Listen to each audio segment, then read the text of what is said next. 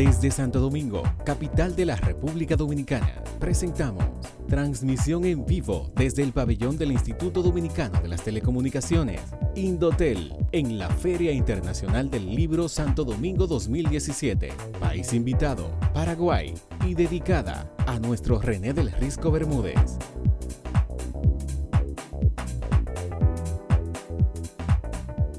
Vestidos de Cordura, un programa porque nos toca.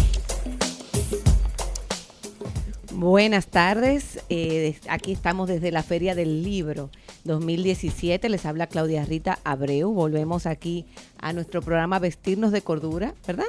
Nuestro programa Vestidos de Cordura, que esta vez pues tenemos una edición especial, aquí estamos con nuestro amigo Manuel Betances, y con Orlando Santos que nos acompaña. Saludos, buenas. Y bueno, como decía el spot, que esta Feria Internacional del Libro está dedicada a René del Risco y resulta que eh, estábamos recordando del, del, éxito del programa de la semana pasada, que hablábamos del Museo de la Resistencia, y bueno, decíamos, ven acá, pero nosotros nos encontramos con algunos datos de este querido autor. Y bueno, precisamente es que durante la Guerra Civil de, del abril de 65 fue director artístico de la emisora constitucionalista. O sea que además de escritor y poeta, también participó en la gesta de abril, que ayer se celebraba sus 52 años y nosotros tuvimos un programa especial que eh, causó bastante acogida la semana pasada, que pueden oírlo en nuestro podcast. También el país invitado, como ya saben, es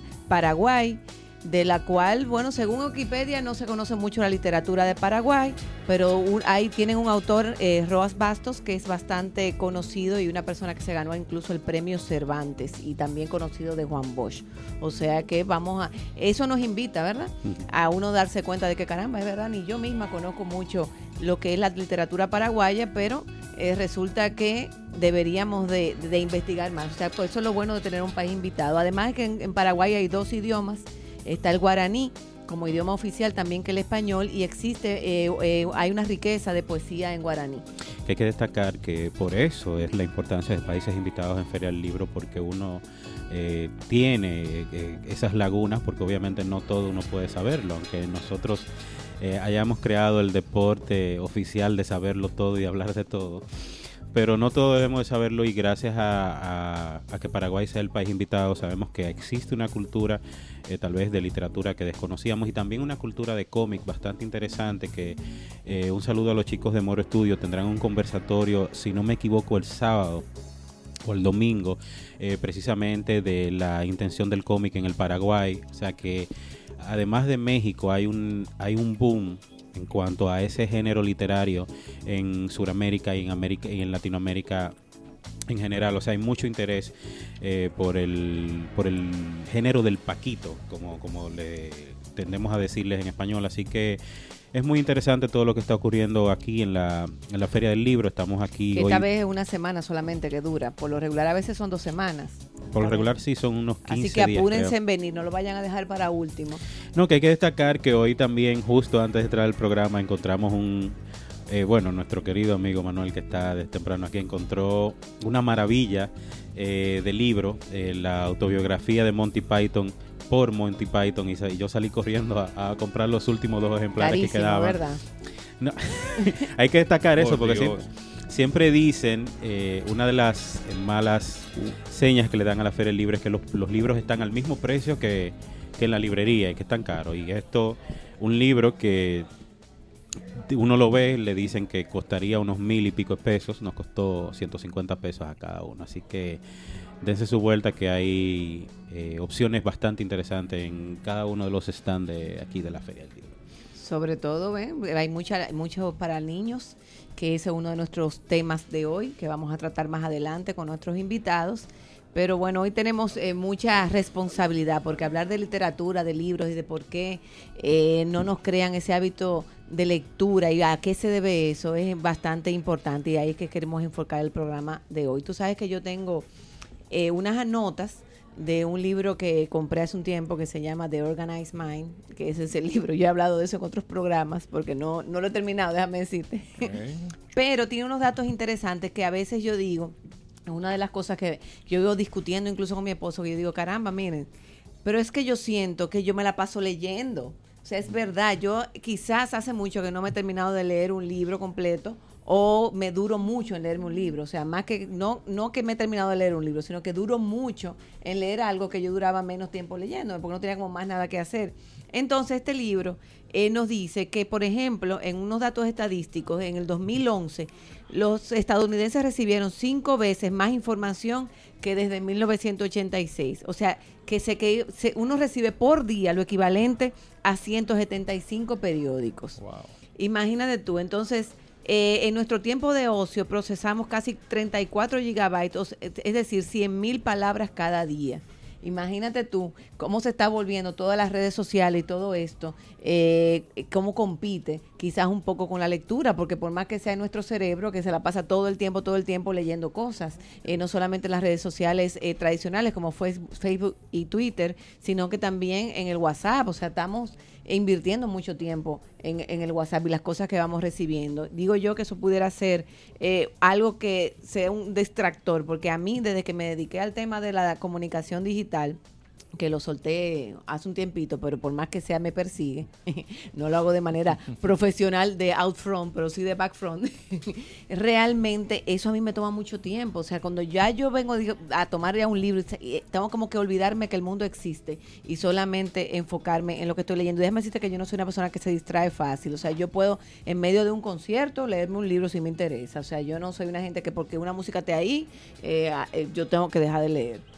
Pero sí existen distracciones ahora con, el flujo de información que hay junto con las redes y ahora el Internet y uno tiende a, soltar una información para tomar otra o a soltar un, un fomento cultural, para llamarlo así, para tomar otro. Nosotros, eh, Betances, que nos conocimos en, los, en el boom de las bitácoras digitales, de los blogs, los blogs. Eh, también había mucho consumo de información, incluso información personales que uno, opiniones personales de cada uno, y de ahí Obviamente hay blogs que evolucionaron a, páginas ya específicas. Eh, el caso de hd.com.do, el caso, en, mi caso personal, sinoamericano.net.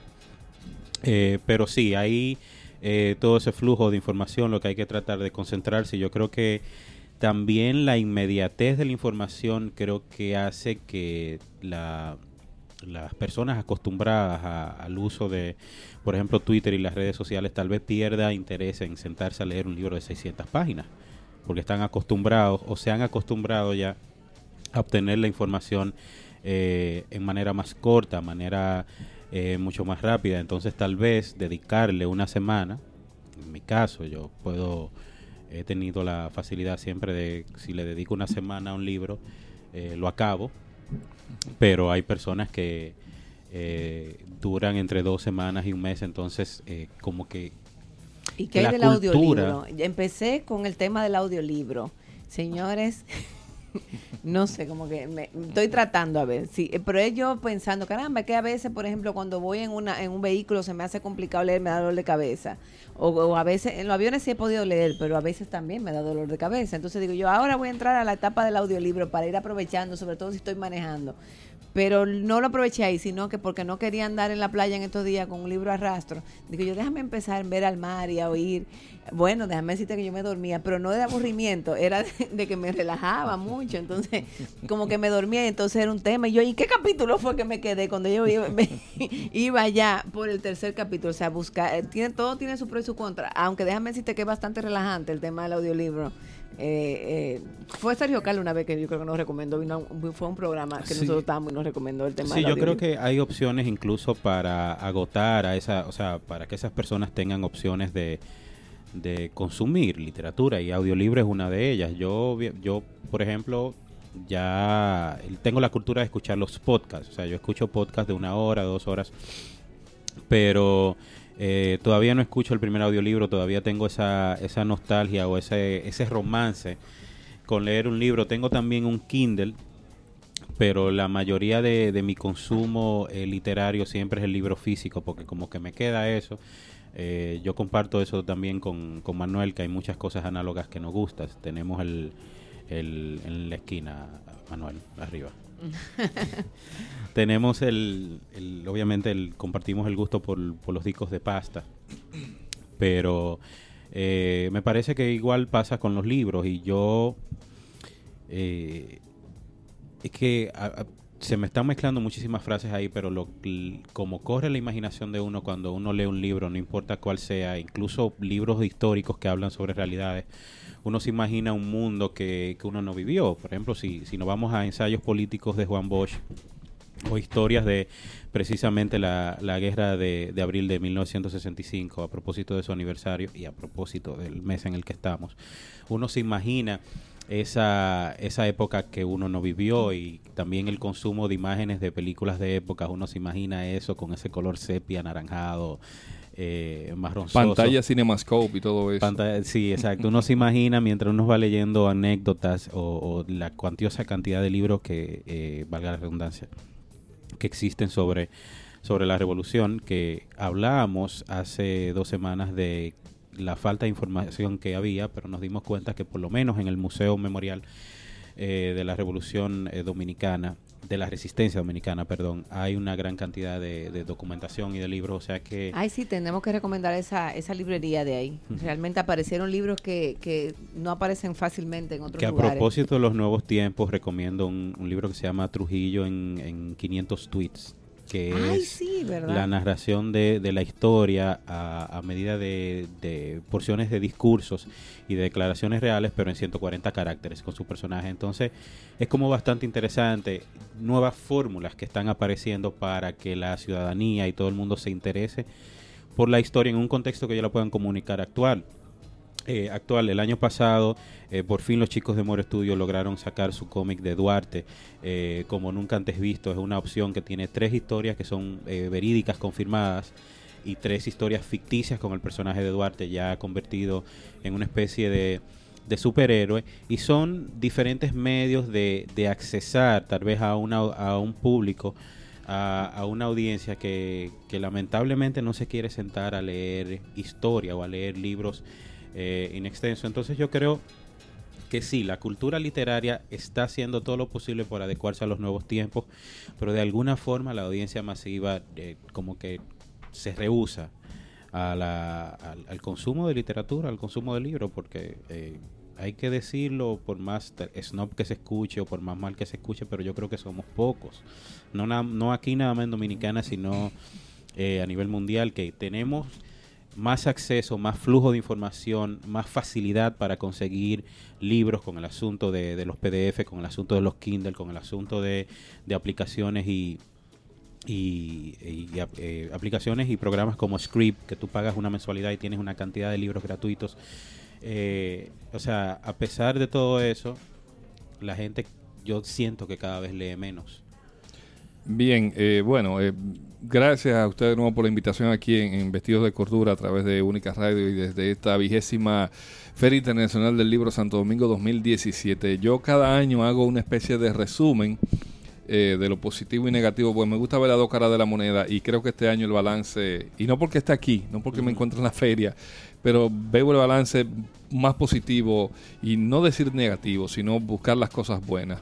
Así es que eh, espero que sí que la gente se anime, venga. Como decía Claudia Rita, es una sola semana, hasta el próximo primero de mayo eh, estará abierta esta feria.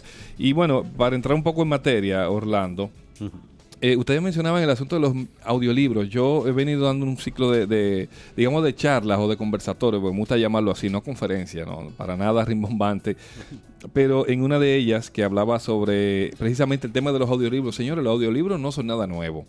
Y dentro de No. esa, esa, no para nada, dentro de ¿Tú esas del- ponencias. de los, de los LP que estábamos hablando? De José A, es- Ángel a eso Buesa. voy, a eso voy. Mira, por ejemplo, dentro de las muestras que yo hacía, presentaba un LP de cuentos dominicanos por Néstor Caro. Néstor Caro, un escritor, narrador, ensayista y periodista, y que fue, eh, abarcó la temática costumbrista desde los lados sociorealistas como Juan Bosch. También estaba aquel audiolibro. ¿Eh? Era, era un audiolibro porque eran los poemas de Peña Gómez, que incluye, incluye el, el himno del PRD y todo eso, pero que se hizo muy popular por Lloran las viejas campanas, en poemas alusivos a la gesta de abril del 65, a propósito del 52 aniversario, eh, esta semana, el 24 de abril.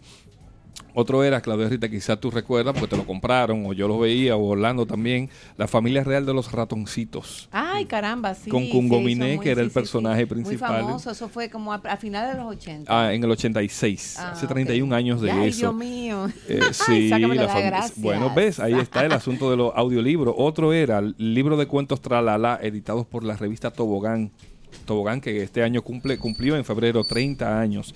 Y era también otro modo de audiolibro, de contarles cuentos a los niños. Se ponía el LP y tenían unas láminas o ¿Tú unos libros un, que un traían. Yo tengo uno de Topollillo. Ah, Creo que, creo que tú fuiste tú que me regalaste el de Topollillo. La bruja eh, novata. O lo encontré No sé. donde nuestro querido Cicito. Pero yo tengo uno de Topollillo también por ahí.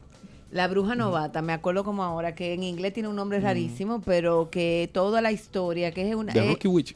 Es sí, no, pero es una historia de Disney que lamentablemente no la han vuelto a rescatar. Se parece un poquito a Mary Poppins, A Mary pero Poppins, ok. es una, una una institutriz que se queda con unos niños cuando los padres, tú sabes que cuando hubo la guerra mundial a veces mandaban a los niños para, Sí, sí, para protegerlos. Tú vamos a suponer, vivían en Londres y tal, pasaba cualquier cosa y mandaban a los niños a un sitio. Entonces esa señora que estaba cuidando un sitio, eh, vivía como en un castillo grande o algo así, entonces se quedó con esos muchachitos y Muy- hace muy Harry toda Potter una historia. también, ¿eh? Sí, parecido. Entonces, porque en una, en una ellos tienen como una cama que como que vuela y se entra por el mar, pero bien chévere. A mí me encantaba esa, esa, ese, ese audiolibro lo veía yo ese LP a cada rato. y tú mencionabas a Disney y dentro de nuestra afición que tenemos por la colección de vinilos, son muchos los discos que yo recojo, porque así, así lo digo, los recojo y los limpio y los guardo y a veces los, los paso y me parecen muy interesantes, sobre cuentos, señores, los cuentos, inclusive aquí llegó a popularizarse, fabricado en, la- en- las empresas Guarachita,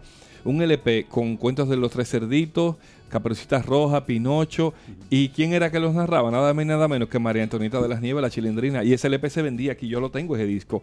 O sea, eso también uno, uno hace una especie de memoria y rescata esos recuerdos de cuando uno veía esos programas infantiles, pero también cuando los escuchaba, porque era una manera de incentivar la imaginación.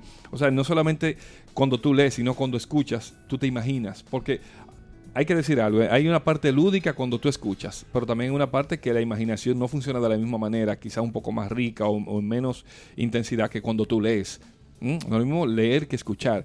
Y creo que una de las cosas que, eh, eh, que ap- aportó bastante a, los que crecimos con todo ello, esos audiolibros o escuchar esos cuentos, era eso, era incentivar la, la imaginación y que a final de cuentas a uno le- le gustase la lectura. Por eso. Sí, yo creo que uno de, la- uno de los mejores, eh, tal vez un que porque funcionó en ese tiempo, entonces no veo por qué no puede funcionar ahora en donde eh, la audiencia, los niños y las niñas son eh, tan visuales y tan audiovisuales, ¿por qué no utilizar medios similares para incentivar entonces la lectura? Porque sí, yo recuerdo muchos muchos eh, discos de pastas que tenía eh, mi padre de, de similares, cuentos cuentos infantiles, cuentos fantásticos para nosotros, para para que no, no durmiéramos, para que lo dejáramos tranquilo mientras él estaba trabajando, porque Perdón, el y si, no- y- estaba en su y oficina. si se iba la luz, te hacían sombras, chi- sombras chinas en las paredes también. O sea que, claro, era parte del juego de Sí, ahora con uno. yo creo que tal vez una de las razones por las que se pierde un tanto el interés por la lectura es que eh, se ha dejado matar precisamente eso, la imaginación. Ya todo, todo tú lo ves y todo entiende que, que, que tú lo sabes, así como, como, como critican al neoyorquino, que todo lo ha visto Sí. y todo lo sabe y nada le Sí. sorprende. y Entonces, hay que como irlo a que visitar también- a ellos. y hay que irlo a visitar a ellos. Entonces es como como que estamos en ese en, en ese momento ahora en donde ya nada nos sorprende, en donde ya nada es imaginativo, en donde ya todo lo vemos y si y si no lo estamos viendo en el momento lo buscamos en Google y lo encontramos y ya Mira, Facundo Cabral lo decía, y yo recomiendo a la gente que oigan a Facundo Cabral porque también son sus discos, son como audiolibros, porque son historias que te cuenta, aparte de que te canta. Él, él decía, hay una frase muy popular de él que decía, de que no estás triste, estás distraído.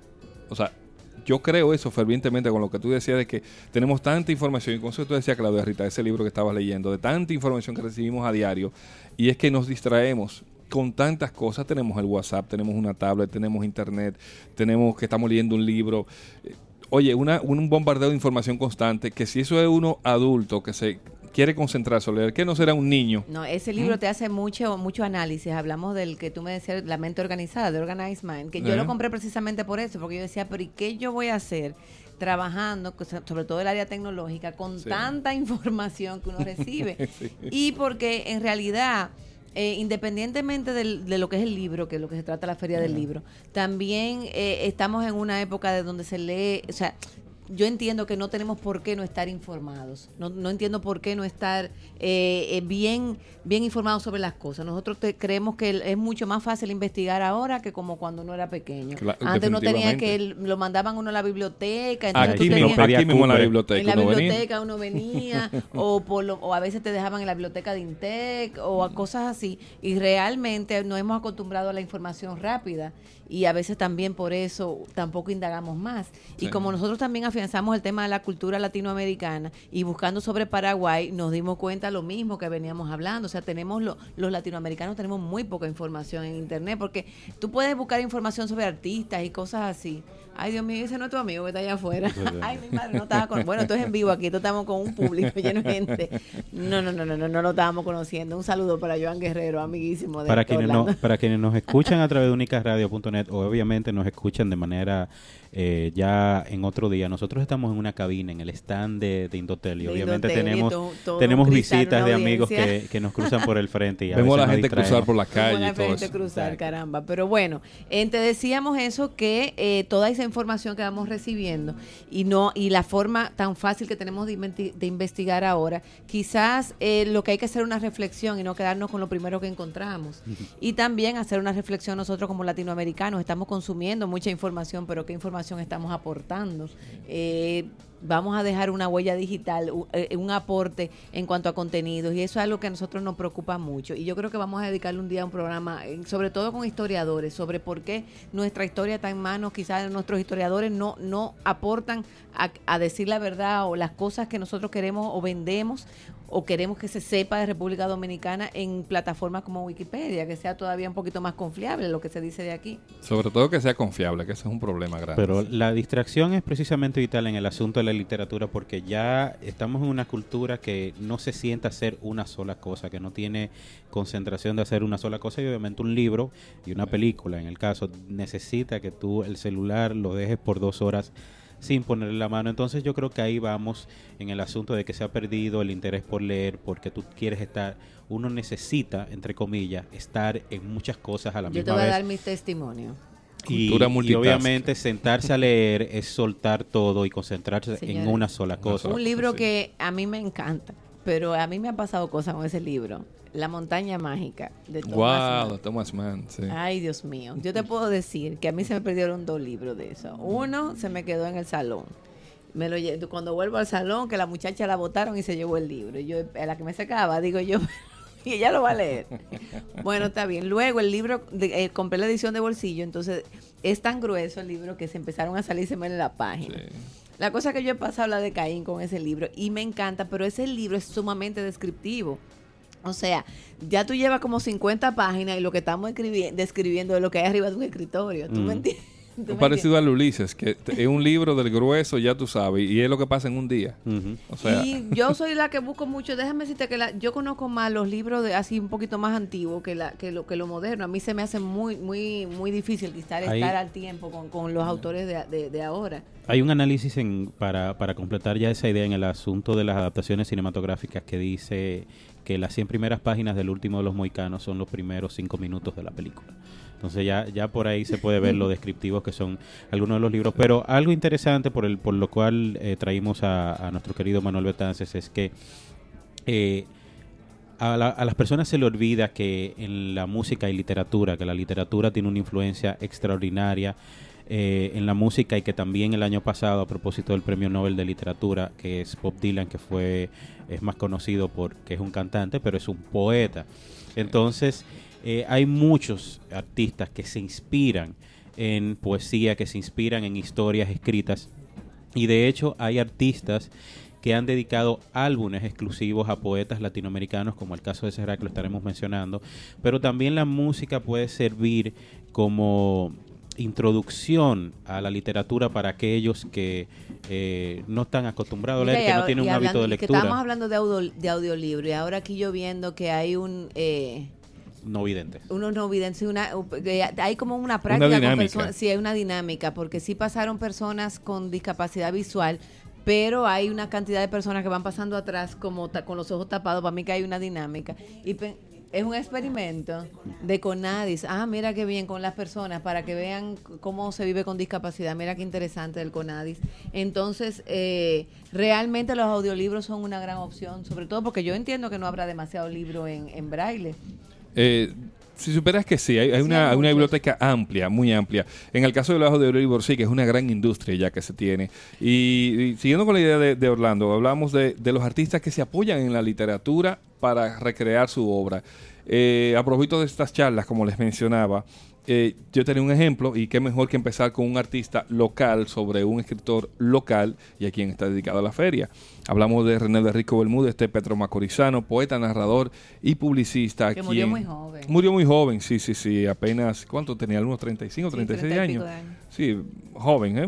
Básicamente joven, con, y, y- pero dejó una impronta y una y un una influencia en los escritores o en la literatura posteriormente, a pesar de lo poco que, que- escribió, pero fue bien condensado y que dejó una... hizo escuela, puede decirse que la- desde el viento frío y, y este relato que vamos a mencionar ahora, eh, que fue musicalizado por un sobrino suyo, Pavel Núñez, en el disco Paso a Paso de 2002, En su primer disco, eh, ¿no? en su primer disco, exactamente, su disco debut, eh, adaptó musicalmente este magnífico cuento que siempre leíamos en los, en los libros de primaria. Y es Ahora que vuelvo, Tom, les dejamos un fragmento para que ustedes puedan escuchar. Eso está en el audio P08 y ahí lo tienen de fondo. Ahora que vuelvo tomo Seguro podré explicarte Porque un día me fui del barrio Porque somos tan lejanos Porque nunca regresé Ahí tienen, ahora que vuelvo Tom de Pavel Núñez, sí, eso es un cuento. Y hablando de cuentos y de René de Risco, me pareció fantástico el que se haya editado, se hayan editado todos los cuentos de René. ¿Por qué? Porque tú lo encontrabas dispersos en libros de primaria, tú nunca podías encontrar dos o tres cuentos juntos de René. Tuve la oportunidad el pasado viernes cuando vine la primera vez, eh, bueno, el día que, que abrió la feria, y lo encontré en, en varios stands, o sea, no, no voy a especificar, pero en varios stands están los libros y el recopilatorio de René de Risco. Otro, otro ejemplo que podemos, digamos, citar al primer poeta urbano dominicano, lo fue Juan Antonio Alix, que nació en la eh, segunda mitad del siglo XIX, en los 1800 tantos por ahí, eh, pero Juan Antonio, digamos que fue un tigre que, que daba el fuete, pero también escribía sobre lo que veía. E- Era como un sociólogo nato.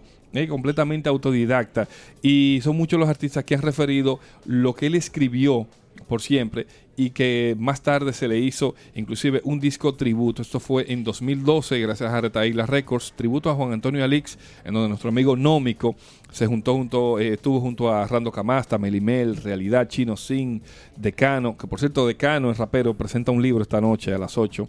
Eh, vamos a pasar por ahí ahorita. Experiencia, acento y con este último él editó este sencillo eh, titulado El Follón de Yamasá, que es una décima muy conocida. Y ustedes van a escuchar ahora Nómico y Acento. Eso está en el audio P12.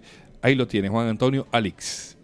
Siento mucho relatarlo, el delfín relato hoy porque ya dirán que soy amigo de exagerar y al que me ha de murmurar desde ahora ya sabrá que el repito se me da que figuren que es un cuento lo que pasó en el convento del pueblo de Yamasá. Pues un día de asunción, estando yo en Yamasá, vino el cura de Boyá a celebrar la función. A mediados del sermón hubo allí un pelotero y hasta vino un tal peguero que es el jefe del lugar queriendo disparar un trabuco naranjero. Un jaito que por cierto fue a gozar de la función. Será algún follón que día perro muerto. Yo no diré que sí es cierto que estuve a perder el tino, pues el follón tan dañino de aquel.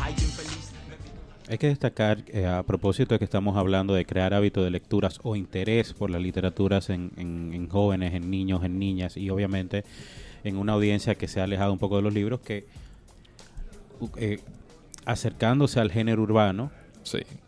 miran cómo narramos la poesía de, de- de uno de los poetas más importantes del siglo, de hace dos siglos. O sea, que, sí se puede. Pero O sea por que- supuesto, o sea, e- es una buena manera de, de jugar con eso. Dime tú, estos muchachos, Acento, una de las grandes revelaciones de los últimos años aquí en República Dominicana en el movimiento hip hop y de los raperos, junto a Nómico, de larga data y con mucha experiencia, y sobre todo también los, los que acompañan este disco. Y es una manera de cuando un muchachito de esto, un joven, un seguidor, un fan o, o alguien que lo escuche por primera vez, diga, oye, pero está chulo, ¿y cómo se te ocurrió escribir eso? No, eso no es mío, eso es de Juan Antonio Alix. Entonces, ¿qué estimula eso? A que el niño, el joven o, o el adulto busque la busque y poesía. conozca a Juan Antonio Alix. Pero además de eso, también se ve la cantidad de personas que tienen un, eh, ¿cómo se llama eso? Como una especie de complejo. Porque a veces tú, tú escuchas la música, no escuchas la letra y tú descartas también a un artista. Y cuando Sí. tú vienes a ver, el, el que está mal eres tú, porque quizás tú no, tú no te pusiste a indagar de dónde viene esa letra y lo- el aporte cultural que puede tener una canción porque a ti no te gusta ese género. Definitivamente. Mira, ve- vamos a cerrar en esta parte de prosa, como lo he, le decía a Orlando para la producción, yo quería dividir entre prosa y, y verso, prosa y rima. En este caso de prosa, vámonos con una agrupación de mis favoritas, Soda Stereo, y con una canción que está basada y ha sido inclusive catalogada por muchos como la mejor composición sobre el cuento. Ah, vaya. Sobre el cuento de Edgar Allan Poe, titulado, bueno, la canción Corazón delator. Este cuento que fue eh, eh, estrenado en agosto de 1845 y en este caso Soda Stereo hizo una versión en estos Cerati. Escuchen ahí de fondo.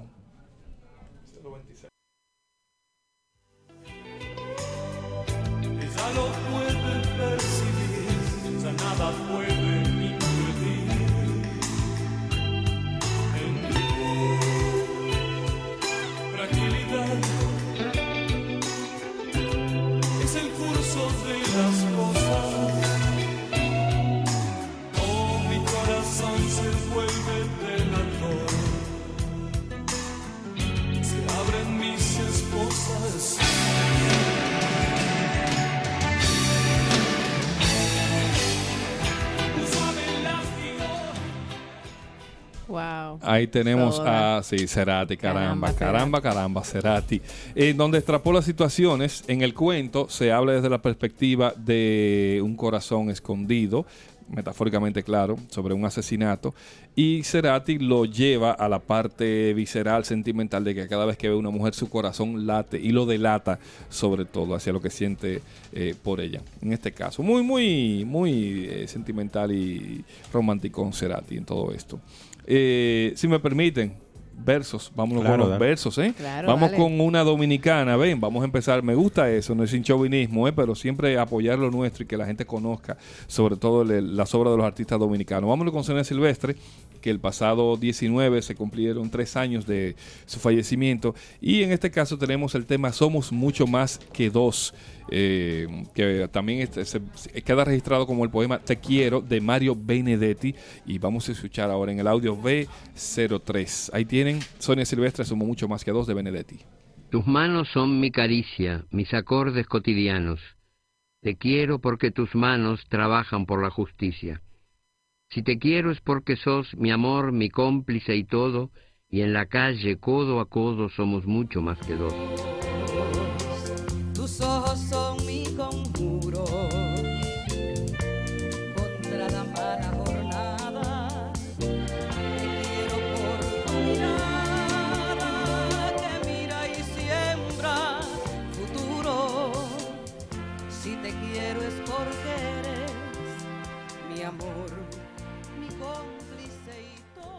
Hay una anécdota Wow, con Sonia. eso. Con Una ese- pregunta, ¿esas sí. canciones de Sonia pueden con- eh, se conseguirán en Spotify? Ahí les voy a dar, les voy a dar un dato. El año pasado el Ministerio de Cultura editó eh, un disco Cantores por la Patria, que de hecho en, en la ponencia explica un poco sobre esto, pero también el Banreservas, el Banco Banreserva Ban- el editó el, disco. Reserva Musical, donde están todas estas canciones. O sea que sí, se encuentra en música física y online la música de Sonia Silvestre. Eh, quería decir eh, que hay una anécdota en Madrid que sucedió en Madrid cuando Benedetti conoció a Sonia Silvestri y fue que Benedetti le increpó y le dio un bocho diplomático a ella, a Sonia, porque ella dice si te quiero es porque eres y Benedetti dice si te quiero es porque sos. y él no le gustó y fue de verdad, eso ocurrió de verdad. Él se incomodó por eso. se pero incomodó no por eso, claro, porque es su poema, todo, pero al final se aclaró por un asunto coloquial Coloquial, de- claro. de, de- de regionalismo, Mario de, español latinizado. Orlando, ¿me vas a decir algo de Sonia? Eh, no, no. Que, que creía que ibas a pasar a, a- a lo de cerrar. Ah, bueno, sí, sí, no. No, ya yo iba a preguntar, yo estaba esperando, tú sabes, digo yo, no, pero aquí no vamos a estar hablando de poesía sin mencionarme. No, por cerrar. supuesto. Pero vamos a- de Sonia a Benedetti, de Benedetti pasamos a Serrat y de ahí me vas a empalmar tú luego, eh, Orlando. Pero El Sur también existe, es un libro de poemas de Benedetti y que fue cantado por Serrat en el año 86. Hay también una anécdota con esto, con Kino de Mafalda, que en la portada del disco lo iba a protagonizar una tira cómica de Mafalda, pero a final de cuentas no llegó porque se hubo un malentendido entre Serrat y Kino. Y por eso entonces el, el libro es como un arco iris En hay invertido. siempre. Y hubo un problema, sí, pero Sí. este tema, eh, una mujer desnuda y al oscuro, wow, increíble. De este disco, El Sur también existe, Serrat por Benedetti, el audio B04. Una mujer desnuda y en lo oscuro tiene una claridad que nos alumbra. De modo que si ocurre un desconsuelo, un apagón o una noche sin luna, es conveniente y hasta imprescindible tener a mano una mujer desnuda. Tú sabes que a, a propósito de lo que mencionábamos de Bob Dylan, existieron muchas personas, inclusive yo decía que si de repartir eh, premios Nobel a, a- a poetas que cantan, eh, Serrat debería ser uno de los primeros en la fila. Un coplero Porque, de adelante y que, y que eh, ha narrado esa historia española. Además Señora, de- a mí me llama Manuel Serrata. Tú sabes que yo tuve que durar un tiempo sin escucharlo. Yo creo que casi fue la época de los 90 hasta que volví para atrás, porque es que me daba tanta nostalgia escuchar a ya Manuel Serrata. Me acordaba tanta de mi infancia, mi casa, mi familia, mi mamá, y tú sabes como que no... Digo, mi mamá está viva y todo, pero como que, no sé, era como, era como Son tan... épocas. Una época tan romántica, Sí. así, tan patriótica. Pero sí, a- a- además de ser el- es- ese gran poeta, hay muchas canciones de ellos. Yo creo que eh, fuera de para toda Latinoamérica y tal vez eh, su disco más famoso y canciones más famosas, hay personas que no saben que no son de él, que son poesías de Miguel. Hernández, que son O de canciones Machado como también. Exacto, pero que son canciones como Menos tu vientre, Elegía para la libertad, que es una de las canciones que más suenan y que más todas las personas conocen. No es de su autoría, es un poema de Miguel Hernández y también Llego con tres heridas. O sea, yo creo que ese es el disco que más las personas conocen, o el disco no en sí, sino las canciones que para la, para la libertad creo que es un caso Sí. perfecto porque es una de las canciones que más conocen de él. Eh, obviamente es un gran poeta, pero sí tiene esos homenajes a Benedetti y a Miguel Hernández y es una forma también de acceder a literatura y darse cuenta que estos grandes poetas, eh, tú mencionabas a Cerati, eh, son grandes poetas porque eran, Porque leen. eran obsesionados Oye, con la porque literatura. leen, ya Orlando, ¿sabes? Porque leen. Es que si usted no lee, nada puede salir hacia afuera si no hay nada adentro. Oye, qué, qué simple y suena eso, ¿verdad? Pero es, es así. Tú sabes, A, a veces la pregunta que se hace mucha gente que quiere empezar a leer, ¿qué leer?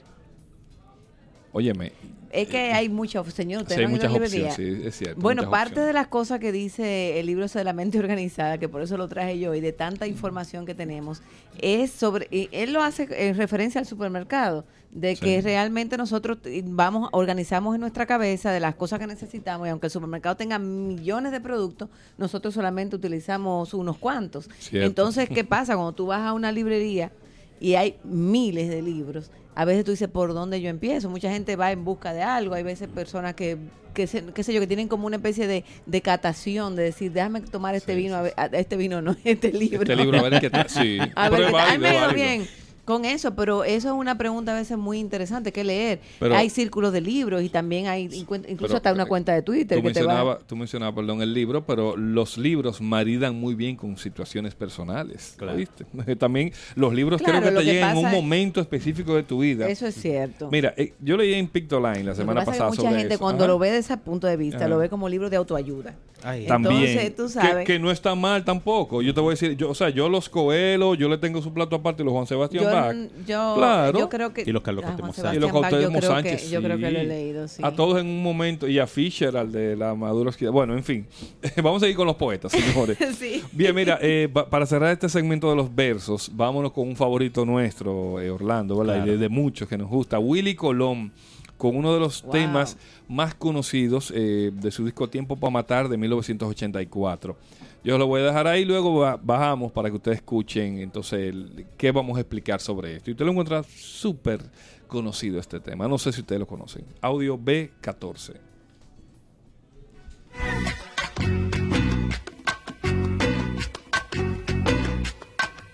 palabras son de aire y van al aire.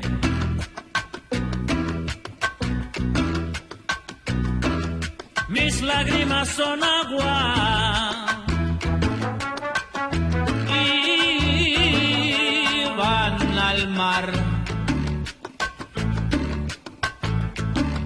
Cuando un amor se muere, sabes chiquita dónde va, sabes chiquilla dónde va. Bien, eso es nada, aquí. sí, nada más y nada menos que de rimas, la rima número 38 de Gustavo Adolfo Becker, que dice así mismo, "La- los suspiros son aire y van al aire, las lágrimas son agua y van al mar. Dime mujer, cuando el amor se olvida, ¿sabes tú a dónde va? Uno de los eh, casos. Eh, quiero quiero eh, resaltar algo. Es importante esta frase, o más bien este fragmento, esta estrofa, porque es la que sirve de puente entre las primeras palabras de la canción y el coro.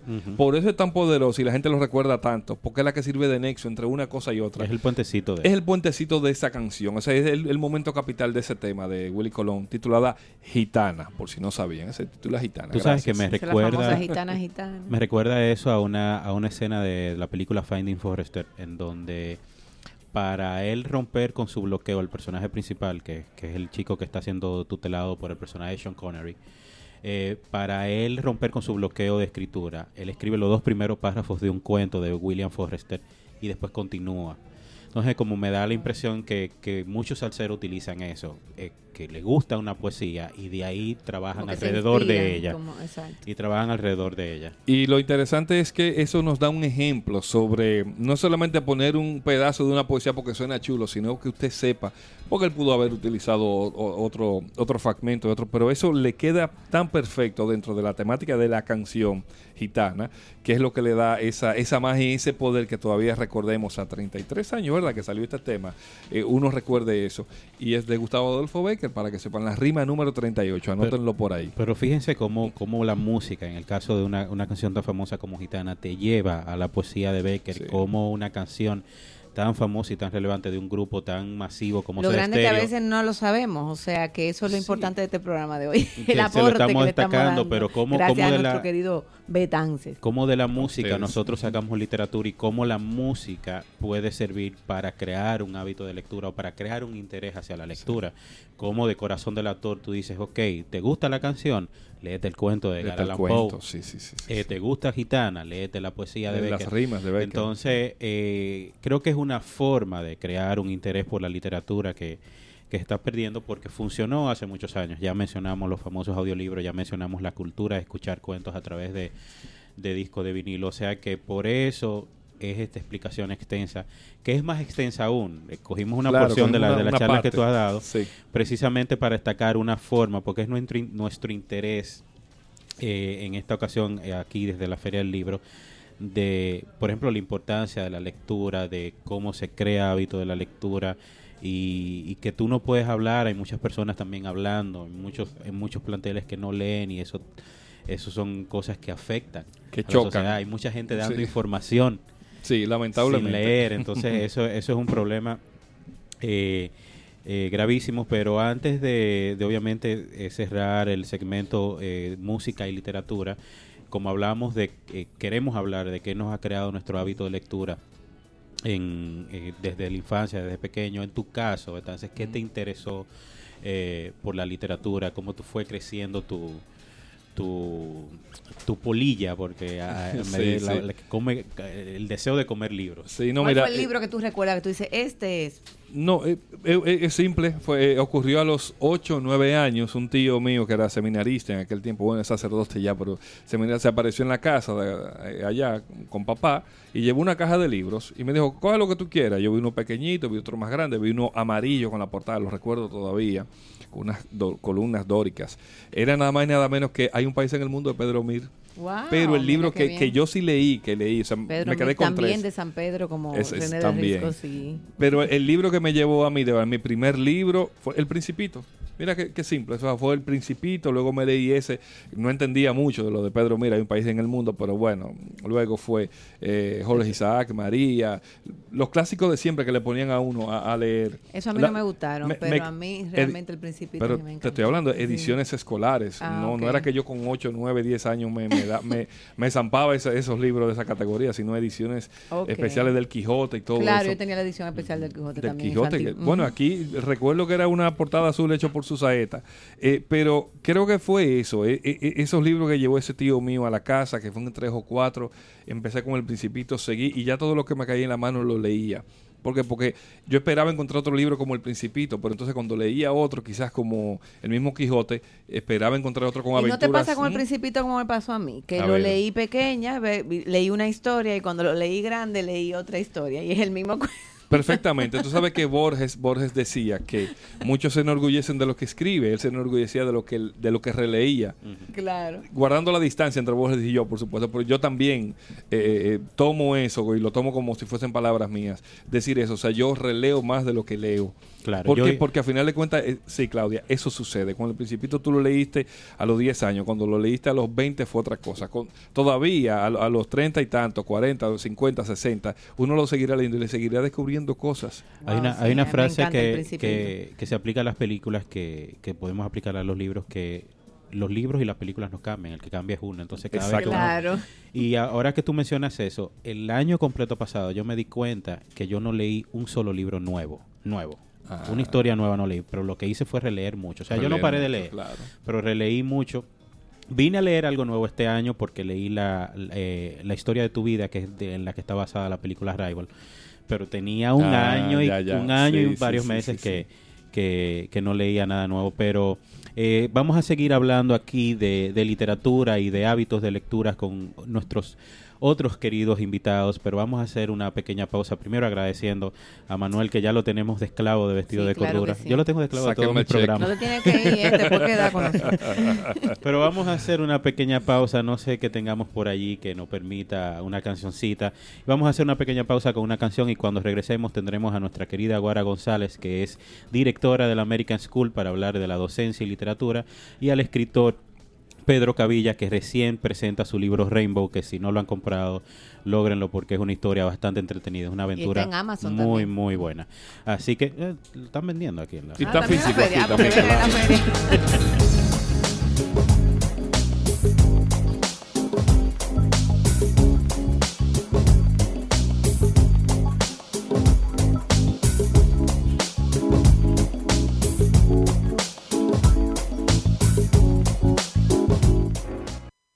Instituto Dominicano de las Telecomunicaciones, Indotel. Inclusión.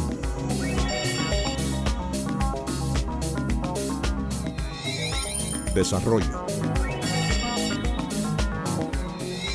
Tecnología.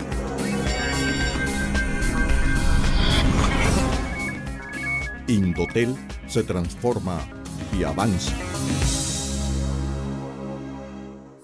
En nuestras redes sociales, arroba vestidos de cordura en Instagram y Facebook y en Twitter como arroba vestidos cordura. Y recuerda que puedes escuchar nuestros programas a través del SoundCloud disponible en www.vestidosdecordura.com. Vestidos de Cordura, un programa porque nos toca.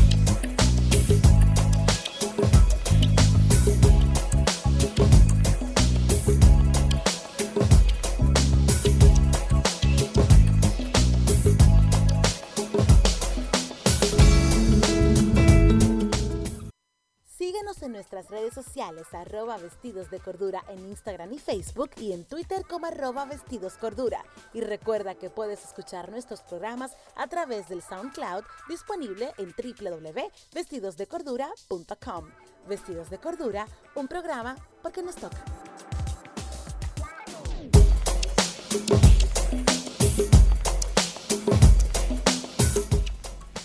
Aquí estamos de nuevo desde la Feria Internacional del Libro con nuestros invitados de lujo también, que nuestro querido Manuel ya se fue, pero aquí seguimos en esta programación especial con Guara González. Hola Guara. Hola, ¿cómo están? Y Pedro Gaviria de González, que también está aquí. Cabilla. Cabilla. De González está bien, pero Cabilla. Hola. que también nos acompaña hoy. Pues resulta que no se nos ocurrió que nosotros la, eh, tenemos un tiempo a- que hemos estado hablando de varias cosas, entre ellas, bueno, la memoria histórica, etcétera, etcétera. Entonces hemos caído en que, bueno, venía la feria del libro y nos preguntamos cuál es el, el- el problema que tenemos los dominicanos, no somos grandes lectores, entonces a veces las cosas vienen eh, desde la infancia y entonces eh, uno se pone a pensar, caramba, pero quizás no era yo la que estaba tan mal, sino que a veces nos ponían unos libros que por qué no lo ponían. Entonces digo yo, vamos a llamar a Guara para que me explique qué podemos hacer, porque déjenme decirle que una mi, mi hijo está en el, en el colegio de Guara y una de las noches que yo más disfruto es la noche de los, de los cuentos que de las tiene historias, de las historias es. que es bastante interesante los niños van en pijama y entonces no vamos de curso en curso escuchando eh, cuentos y ponen todo eh, pare- eh, lo ponen eh, según el, el cuento, ¿no? Alegórico al cuento que se va a leer. Y es una experiencia que a mí me ha resultado interesante. Entonces, vamos tanto al del chiquito y al del grande. Entonces, esa de, la- de las cosas, actividades familiares que siempre nos gusta. Y realmente yo digo, caramba, pero ¿y por qué que a mí me ponían a leer María obligatoriamente? Eh, No, que eso es o la. Celestina. O déjame decirte que a mí hubo un libro que yo todavía cuestiono. ¿Por qué a mí me pusieron a leer estando en secundaria, pero como quiera yo era, era una menor de edad, el, elogio de la madrastra de, de Vargas Llosa, que yo encuentro es un libro muy fuerte para una Pero- muchachita de 14 años. Te pusieron un autor, o sea, te pusieron un Está libro. bien, pero ese libro, ¿por qué ese libro? Porque eh, lo que hay que destacar, ahora que tú mencionas a María, es que en, en estas diferentes generaciones hemos visto que no han puesto los mismos libros una y otra vez. O sea, eh, Cosas Añejas, María, Over. Entonces, a mí me sucedió que eh, a mí me inculcaron, o sea, o sea la- la- el hábito de lectura yo lo cogí bastante temprano. Y cuando me ponen cosas añejas el primer año, yo me lo leo entero. No un cuento como me mandaron. O sea, elijan un cuento para que lo analicen. No, yo leo el libro entero. El año que viene vuelven y ponen cosas añejas. Y yo digo, ¿por qué? y María, ¿y por Yo qué? Si ya puedo- yo leí todos los libros. puedo- mira lo que pasa con eso, con eso, esos, esas novelas añejas. Eh, esas son novelas fundacionales. Mm. Eh, y, en algún momento, algún ministro de educación, en algún, e- alguna época de, la- de- de nuestra historia, de todas las islas del Caribe, tuvieron la misma idea y era entrenar a, nuestro, a, lo- a la- a la- a los jóvenes en, en los mitos fundacionales. Porque así mismo como leemos María, aquí también leemos el Enriquillo. Ay, En sí. Cuba leen Cecilia Valdés. En Argentina leen Facundo. En Puerto Rico leemos La Charca. Eh, en Colombia leen María. Es decir, estas son novelas en donde se cuenta qué, qué somos o de dónde es que salimos eh, los dominicanos o los puertorriqueños o los colombianos. Son, se llaman novelas fundacionales. Entonces, e- eso, más que o- o- obedecer a, a- a un intento de, de establecer un hábito de la lectura, lo que quería, lo que tenía era una, una función ideológica. Y por eso es que cuando nos tiran a nosotros, porque yo soy igual, es decir, yo en, en- en mi, en mi colegio cuando me pu- pusieron a leer La Charca, yo dije, pero porque tengo que, tiene que ver estos chorros de campesinos conmigo? que tiene que ver este, cho- este montón de, de, de- de unas cosas, unos cafetaleros que tenían anemia y una cuestión. Es decir, uno, el contexto, eso son novelas que tú tendrías que eh, empezar a verla, yo creo que en la universidad. Claro. No al principio de, de tu escolaridad. Sí, porque ahí es que vamos. Ahí Nosotros no le, quitamos, no le quitamos méritos a las No, novelas, en- le quitamos absoluto. méritos a las novelas en ese contexto. ese Y en ese momento de la vida. Porque y, tú necesitas crear un hábito de lectura para que entonces uno se interese Y por estas es novelas. donde- y ahí, vamos, más ahí que un hábito de lectura, lo que nosotros necesitamos sembrar temprano es el amor por las buenas historias. curiosidad. Entonces, eso se empieza desde pequeñito y por eso hacemos ese tipo de actividades que los niños disfrutan tanto y que lo disfrutan en familia. Tú, tú haces una, una, una distinción entre leer y la historia. Y a mí me parece que eso es importante Sí. también eh, destacarlo, no, no pasar más adelante, antes de que eso quede claro. Eh, Es las historias, es el amor por las historias. Después si tú las lees, o si las ves, o si las escuchas, pero la cuestión es tú tener la apreciación por las buenas historias bien contadas y por eso es que la noche de las historias, eh, es ¿verdad? Es- siempre es como un Es- éxito, porque a los niños les encanta éxito, la, le la- encanta oír los cuentos. Entonces, es eso. Si tempranito eh, nosotros logramos que los niños eh, se enamoren de las buenas historias, nosotros estamos creando lectores de por vida o amantes de las buenas historias. ¿eh? Y eventualmente van a llegar al libro y eventualmente van a leer. Y entonces de eso se trata. Una de las cosas, eh, Claudia Rita, para que no te sientas mal, todo lo que tú dijiste aquí es muy típico de toda una generación de dominicanos. Eh, y es muy típico y tiene mucho que ver con la forma en que nos enseñaron a leer y escribir. Porque eso también influye. Cómo tú te aproximas por primera vez a la lectoescritura va a marcar en parte tu relación con esos textos. Entonces, cuando se enseña a leer y escribir de una manera descontextualizada, señores, el libro Nacho, Ah, claro. Ok, entonces le- eh, la forma de enseñar a leer es a través de sílabas que no tienen gran significado. Mi mamá me mima. Y mi mamá me mima, cuando mima ni siquiera es parte del vocabulario. Sí, realmente. Y eso es como un chi- es chino que le estamos hablando a, lo- a los pobres niños. Entonces, cuando tú empiezas a leer y tu primera aproximación a un libro es mi mamá me mima, el libro es aburrido, el libro es una tontería, el libro no tiene ningún interés para mí. Y ese es el primer vínculo del niño con la lectura. Entonces, eh, eh, el, el- la situación obedece a, a diferentes razones. Y una de ellas es esa, la enseñanza de la lectoescritura. Y luego, segundo, que no se nos inculcó temprano ese amor por las buenas historias. Quizás un poquito también en algunos casos, digo yo, la, la poca falta de variedad, porque quizás hay personas que le puede gustar la novela, pero hay una persona que le puede gustar, por ejemplo, que sea una novela pero de ficción o Ah, tener eso un tam- tipo de claramente. No, en, mi, distinto. en mi clase yo siempre hago eh, eh, una, una, una encuesta. ¿Qué queremos leer hoy? ¿En qué estamos? Romance, ciencia ficción, histórico, non-fiction. ¿Qué es Novela lo que estamos? ¿En qué es lo que estamos? Es- Esta novela que tengo aquí, aquí nosotros la hemos estudiado en mi clase. Watchmen. Watchmen. Eh, y eso es algo ya, te puedo contar mi, experiencia personal. En mi casa, mis papás no son dos personas intelectuales, pero siempre tuvieron libros y yo siempre estuve rodeado de libros. Y yo creo que hay que conocer a tus hijos y mucho de lo que hacemos es en imitación a nuestros papás.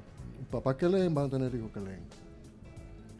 No necesariamente las mismas cosas, ¿verdad? Pero sí, yo estoy seguro que van a leer. Mi papá me- me- siempre me veía a mí mirando la biblioteca y, yo- y- y a su forma, él, él- él me hizo una recomendación que fue muy, muy feliz y muy, y muy, muy a punto. Que fue, mira, tú sabes que léete este libro. Yo tenía como 11 años y me dio El Conde de Montecristo. ¿Qué, qué se necesitó? Bueno, que un padre conociera cuál era el temperamento de- de- de- del niño que tiene para recomen- hacer una recomendación de una novela que él sabía que le iba a gustar. No, no me recomendó otra cosa. No me dijo, no me dio, qué sé yo, eh, otra de esas novelas. No, no me dio Marianela Ya. de Benito Pérez Galdós. No me dio cualquier otra cosa fundacional de, de española. Me dio una, una novela de aventuras. ¿Verdad? Y después de ahí, y yo quedé ya, después de ahí ya yo no, no salí de, de- de- Sabes que ese- de- hace de unos hábito. días, eh, creo que en- hace como tres programas atrás o dos programas atrás, nosotros eh, estuvimos hablando de un joven brasileño. Ujú. eh, ¿Cómo que se llama? Que a mí se me olvidó. No, se me escapa ahora el nombre, Ay, Dios pero mío. también iba a mencionarlo. eh. sí, eh, lo busco ahorita. Que eh, nosotros tratamos de afianzar un poco la cultura latinoamericana, sobre todo en vestidos de, de cordura, porque vemos que hay poca información de Latinoamérica. No se, no se consigue, a pesar de que uno piensa que sí, pero cada vez que estamos buscando un tema específico, como que vemos la diferencia de que aparece mucho de Europa y Estados Unidos, y sobre todo de Estados Unidos, porque a veces ni de Europa, pero eh, hay esa falta en Latinoamérica. Y encontramos en Netflix ese joven eh, que hace un stand-up comedy y de, de todas las cosas que habla, se fija precisamente, él habla de su historia, cómo, cómo llegó a ser comediante, todo lo que pasó y de dónde viene, pero habla del tema de la lectura. Entonces él decía, pero Dios mío, ¿por qué no nos ponen a, re- a leer a Harry Potter? Porque entonces empieza a decir las Él mismas habla cosas que tú decías precisamente ahorita. quejándose de los clásicos locales brasileños de que le imponen, de que le imponen en las escuelas, entonces no se entiende Neto, que, apellido Neto. eh, sí, bueno, de que no conocen la cultura popular y tal vez de- deben iniciar por ahí, porque en mi caso eh, yo crecí viendo muchos muñequitos, entonces yo crecí leyendo Los Paquitos de la Tortuga Ninja, Los Paquitos de los Hombres X, que es uno de mis favoritos, y creo que no hay un no hay un documento popular que explique más las diferencias sociales que Los Hombres X. Lo, yo voy a defender eso a muerte. Pero, ¿qué hacía mi profesora de lengua española o qué hacía mi profesora en la escuela? Deja de leer tantos disparates. Yo leí Condorito de muy joven, entonces eh, mi, mi padre casi me asesina. eh, mi, mi ya mi hábito de lectura, mi amor por la lectura, porque desde que ve que ya yo estoy leyendo todo lo que me pone en el frente, él me pone Orlando por Orlando Martínez, entonces me regala los tres microcopios, como Mm. cuando yo tenía como 10 o 11 años. No es nada en contra de Orlando Martínez, sino Pero- estamos hablando de los artículos que ese señor escribía. Entonces ya yo estoy abierto a una retajila de protestas que ya me iba a poner en una. Y yo dije, yo no vuelvo a leer más nunca en mi vida.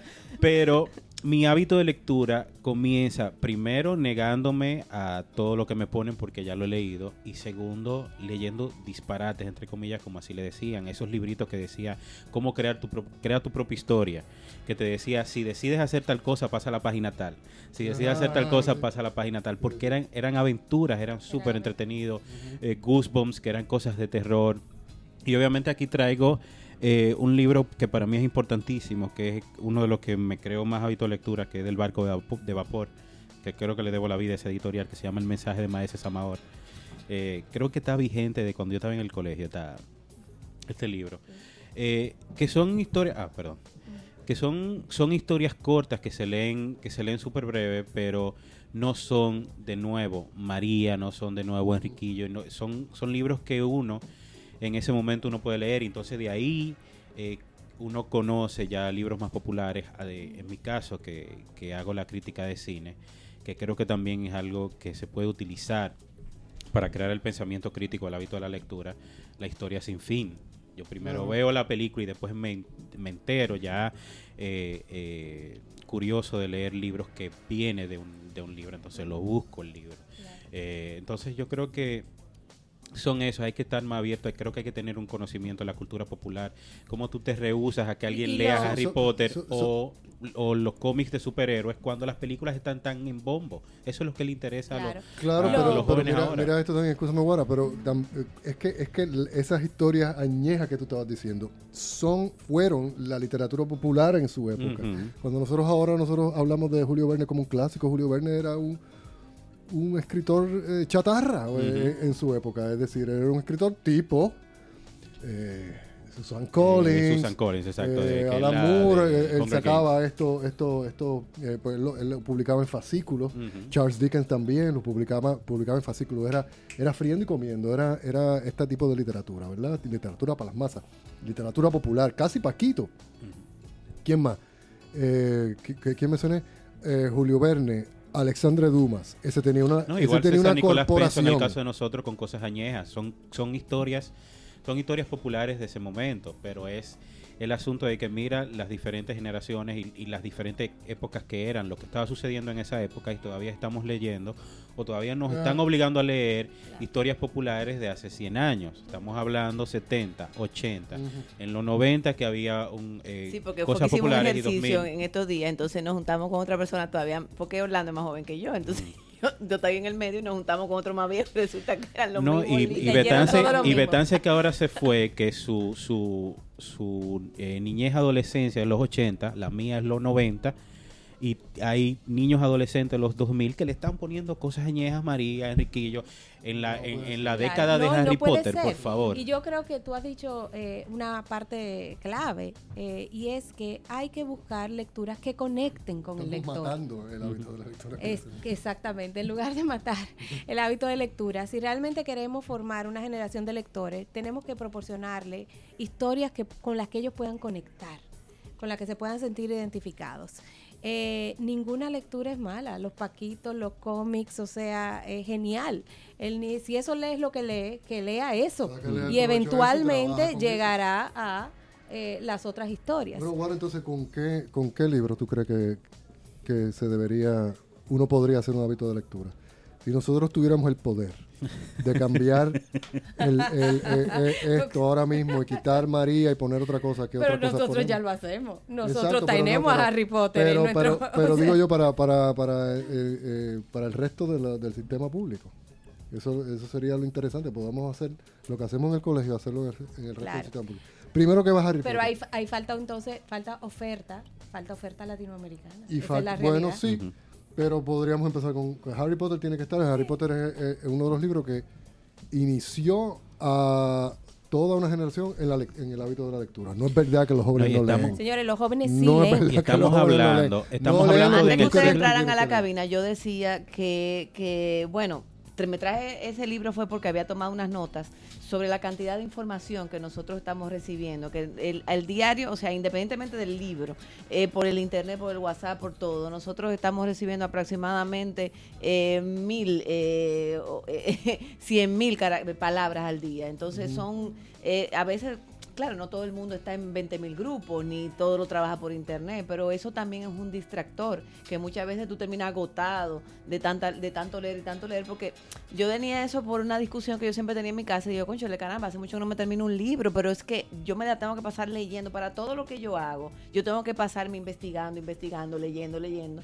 y no me he leído el libro que tengo 30 años que no he terminado al lado de la mesita de noche.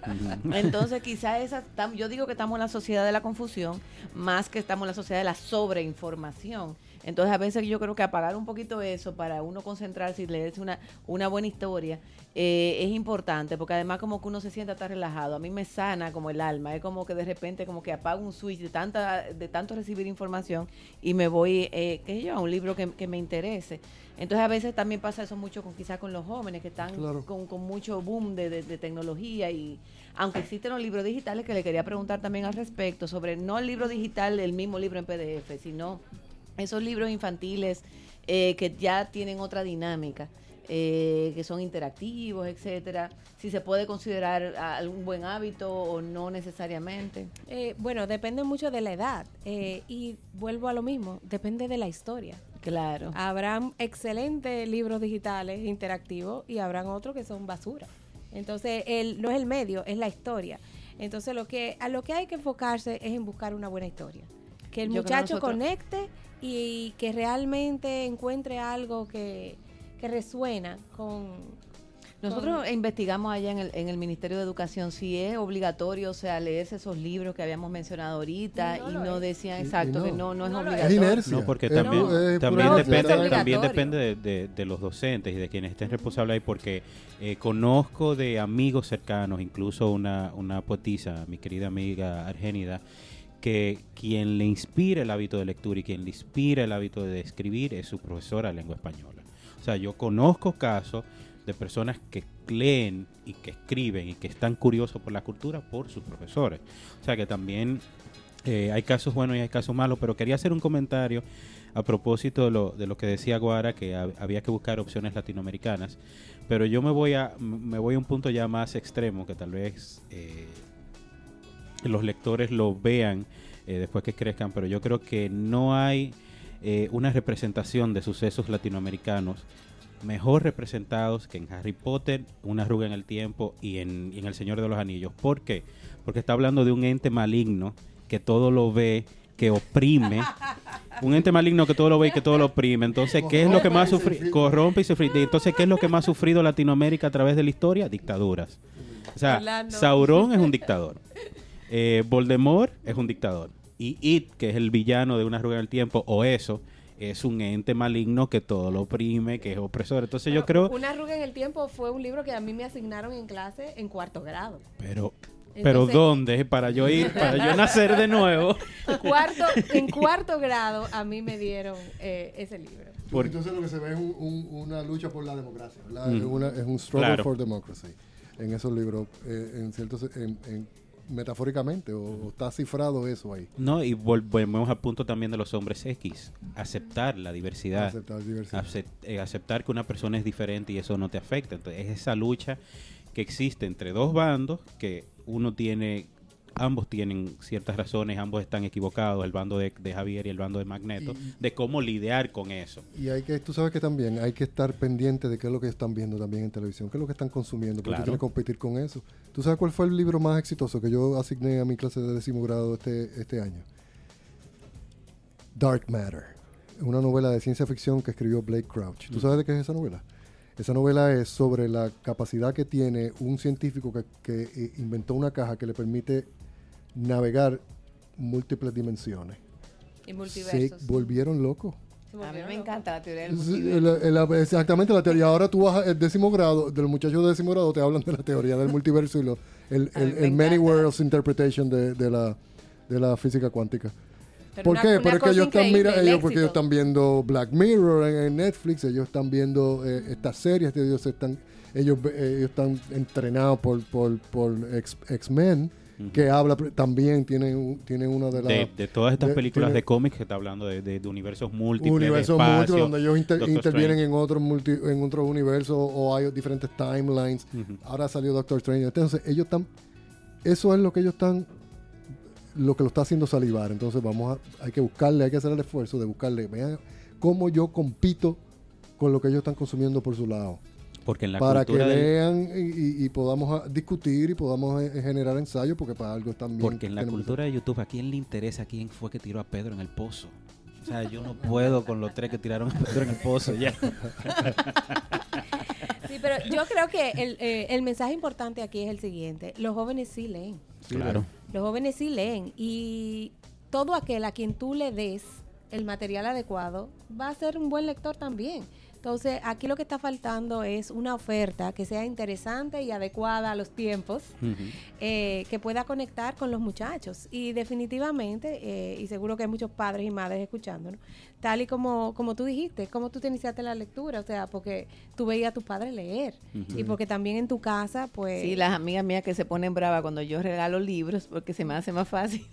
se me hace más fácil ir a la librería y comprar Claro. muchos libros, entonces los regalo. Entonces empieza a decir, sí, Claudia, gracias. Ahora tengo yo que leérselo yo, pero, Pero, o sea. sí, sí, es un favor que tú le estás haciendo, Caramba. es un favor. El chiquito mío tuve que coger un libro a veces más grande que él. Entonces él va primero donde su abuela, que le lea dos historias, después va donde su papá, que le lea dos más, porque todavía Muy no bien. Entonces va donde Ah, pero mira. Entonces me y hasta me tira, mira, mi abuela me leyó tres y tú nada más me has leído dos. Es, es- es un buen pupilo. Vamos bien. Vamos va bien. bien. Estamos sembrando donde es. Entonces, es eso. Yo creo que, que la mayoría de la gente que puede decir que, que disfruta de la lectura eh, va a contar alguna experiencia bastante parecida. En mi caso, igual. En mi casa habían libros del piso hasta el techo. Eh, y yo crecí viendo a, a- a mi papá leer y en una casa forrada de libros. Entonces, eh, es obvio que Y en esa algún actividad de la noche de cuentacuentos, yo creo que muchos colegios deberían de inspirarse, incluso escuelas públicas también, porque es una actividad que no tiene ningún costo. Claro. Eh, realmente, es simplemente en cada curso tú te vas a toda- tú tomas una historia que tú vas a leer, qué sé yo, cualquiera, que se, Caperucita Roja, tú quieres leer, bueno, pues entonces tú haces algo alegórico a eso y simplemente lo cuentas y Claro, punto. y la verdad es que todos todos salimos felices de ahí. Exacto, sí. Es una, es una gran noche. Y Bueno. te voy a decir algo, Cla- eh, Claudia. Nosotros teníamos la intención de que eso se convierta en algo de la ciudad completa. Sí. Imagínate una Noche donde nacional. toda la ciudad está contando historias. Eso está genial. Y que donde sea que tú vayas esa noche, a la pizzería, al restaurante, están contando en cuento. Entonces es una, de hecho, es una tradición que, que rescaté de, de una ciudad en Italia, que hace eso. Ese pueblo, hay una noche que es la noche de las historias y donde quiera que tú vayas está todo el mundo contando historias. Es una cosa hermosísima y ojalá así mismo que se extendiera eh, por toda la ciudad de Santo Domingo. Claro que sí, pero vamos a ver qué hacemos para apoyar eso. A propósito de- interesante. de- del libro- te tiene que sumar ¿Verdad asunto de que sí? contar Eso sería chulísimo. A Santo propósito Domingo del- narra. de libros de, de- para niños y, y- y niñas y que son fantásticos, ahora que a- hablamos de eso, hay uno que me encanta mucho, se llama La Contadora de Películas, que es una niña eh, en un pueblo remoto, obviamente estamos hablando de pueblos en donde tal vez hay una televisión en un solo sitio. Ella veía, o un cine súper pequeño, ya veía la película y después se la contaba al pueblo. Entonces como que todo el pueblo se reunía a escucharla a ella, eh, contar las películas. Entonces sí, eh, creo que en cuestiones de teatro y en cuestiones de, de obviamente de dramatizar historias, dramatizar cuentos, creo que es un, una labor que ayuda bastante a, que se interesen por la lectura y hablábamos eh, también hace poco con Betances como la música también hace que uno se interese por, por la poesía, por la literatura. Volvemos y mencionamos a propósito del premio Nobel de Bob Dylan eh, el año pasado que a la gente se le olvida que eso es poesía cantada. Entonces, eh, nosotros queremos tratar de rescatar todo esto porque eh, hablábamos súper temprano también que la literatura, ese arte, se ha ido adecuando a los tiempos. Los audiolibros se han ido modificando. eh, los, hay incluso eh, canales de podcast que narran historias breves de 5 minutos, de 6 minutos. Eh, tenemos libros audiovisuales. O sea, la tecnología está allí para todo el que quiere distraerse. Hablábamos precisamente de un libro que encontramos. y hay aplicaciones de audiolibro, que hablábamos ahorita Claro. del audiolibro, la pueden descargar, son gratuitas. No, y Bueno, hablando- son gratuitas la aplicación, pero tiene que pagar la inscripción por los audiolibros, pero no importa. Hablábamos precisamente de, de un libro que vimos en el, en el Museo de la Resistencia Dominicana que se llama Trujillo en, en 500 tweets, que es un libro que te narra la historia de los Muy 30 chévere. años, pero en tweet, o sea, sacando eh, frases de discursos reales y, y sucesos reales y poniéndolos como si fueran tweets en 140 caracteres. Entonces, eh, la literatura se ha ido adaptando. Lo que nosotros necesitamos es eh, dejar de distraernos tanto y concentrarnos, porque también queremos estar en todo. Sí. Yo leí, yo no leí Jane Austen, yo la escuché. Contada por Tandy Newton eh, en, en el, su en el audiolibro. Y es una experiencia maravillosa. Yo me, yo me, me hice adicto por un tiempo a los audiolibros. Eh, Pues yo me descargué 100 años de soledad en, en audiolibro porque yo decía, yo esta Semana Santa yo me voy a desconectar del mundo. Y realmente, mira, yo me quedaba solita en la playa cuando todo el mundo se iba. Eso sí, yo me relajaba tanto que yo me dormía. Después yo, "Ay, el capítulo". tiene A, a mí me pasa eso. Yo no puedo decir todavía que, que le he cogido el truco a los audiolibros porque me voy. me relajo tanto que me voy. Ahí van, las dos ustedes se pueden juntar entonces, Sí. porque ella dice que se duerme escuchando. No, pero tú lo Sí, pones, por pero ejemplo. mira, y no es del aburrimiento, es que realmente como que uno se relaja mucho. Pero me pasa a veces estar leyendo también que yo digo, ay. Pero un viaje largo en un carro, por ejemplo, yo he sabido eh, terminar varios capítulos, llego, llego al- a mi destino y ya he leído la mitad de un libro. Sí, eso o sea, muy interesante. Yo- por eso fue que nosotros decíamos, yo, yo que a mí a veces leer, por ejemplo, aunque otro esté manejando, a mí se me, me da a veces dolor de cabeza un poco. Y incluso en el avión, si estoy en un avión y me estoy muy cerca de la turbina y esto estoy bu- como que me... eh, Digo yo, eso es una buena opción, tener unos audífonos con audiolibro. Y yo te voy a hacer una pregunta, Orlando. Entonces tú vas a tener a Pedro aquí, que acaba de lanzar un libro, y no vamos a hablar de eso. No, hablando, hablando precisamente de la opresión, yo iba, yo iba a llegar allá porque estuvimos juntos el sábado pasado en, en Primera Toma Radio. eh, Sí, porque Chuck Orlando es multiradio. que eh, eso es una son historias que nos unen y por ejemplo de aquí es muy raro ver que se narre aunque sea en porciones en el caso del libro eh, una opresión desde los ojos de, de un niño, De un niño. Y eh, el cine latinoamericano está lleno de eso porque son eh, obviamente allá adultos que crecieron en medio de la dictadura y la única forma de, de- de contar esas historias es a través del cine de la literatura Eh, la literatura de nosotros de la diáspora habla mucho de las, de las dictaduras, ya sea la de Trujillo o la de Balaguer, en el caso de Junot, de Julia Álvarez, de... eh, ay, Dios mío, la vida es otra cosa, se me olvida, el- se me escapa el nombre de ella. Bueno, es otra autora. Eh, sí, el libro se llama La vida es otra cosa, pero ella se Ah, llama... es Janet Miller, ¿no? Ya- Janet Miller. Sí, Janet Miller. Pero háblanos entonces de Rainbow, porque es Bueno, una historia... Rainbow, Rainbow es una historia que no es el niño, el protagonista Ángel Maceta, es el producto del fracaso de, de nuestra de una revolución, ¿verdad? Y es un niño que rescata entonces lo- lo- la, la ideología, la ideología que no pudo ser, la ideología que nos mataron, ¿verdad? Que, que salió Nati muerta. Esa, esa, esa, gran revolu- esa gran revolución ideológica eh, eh, de, de la redención de las masas y de la aparición del hombre nuevo, ¿verdad? Usando el lenguaje marxista que usaban, ¿verdad? Muchos de los constitucionalistas. Y, y, Maceta, el niño, no- no, la aprende en ninguna parte, no, la, no se la enseñan en ninguna escuela y no la absorbe en ninguna escuela de ideología, sino que él, él- él viene ya así de fábrica. ¿verdad? Él es el eh, hijo de, un revolucionario y ya él es una especie de hombre nuevo. Y nada lo, nada lo deprime. Él vive en un barrio en donde su revolución no es una revolución de masa, es una revolución individual, es una revolución de, de casa por casa, en donde él va cambiando las vidas de sus vecinos con diferentes artefactos que rescata de una historia de hace de, de 10 años atrás, que fue la revolución. La, la novela se oscila entre el 65 y el 76. Vamos al 65 y vemos lo que está pasando en, esa, en ese día eh, o en esos dos o tres días de, en, la revolución, ahí en la, en, la, zona colonial. Y en el 76 vemos la vida de Maceta, ¿verdad? Que es un niño de 10, 11 años, viviendo en, lo que quedó de, eso, ¿verdad? Con su, mamá que, y, con, y con los demás vecinos que fueron ex, que son excombatientes de esa lucha. Tú sabes que lo, lo, lo que más me interesa eh, de, de Rainbow y también de, de su adaptación cinematográfica, que ahora le, le- le estoy teniendo mucho más aprecio a medida que voy terminando ya el libro, es que, eh, si no me equivoco, en Latinoamérica no hay un suceso como este similar a lo que fue Odisea al Espacio. Que el libro, aunque, aunque no es lo mismo con Rainbow, el Rainbow y el libro y la película salen casi al mismo tiempo. Sí. Tú- el libro sale una semana antes a la venta, la película se estrena una semana sema- después. Fue una semana antes.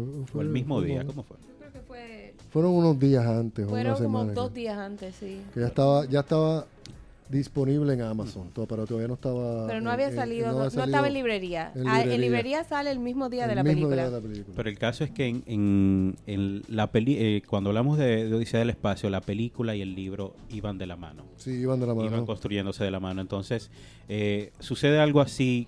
Entiendo que sucede algo así más o menos con Rainbow, porque obviamente la película viene en producción desde hace dos años. O sea, Sí. estamos hablando de que está basada libremente en tu argumento inicial.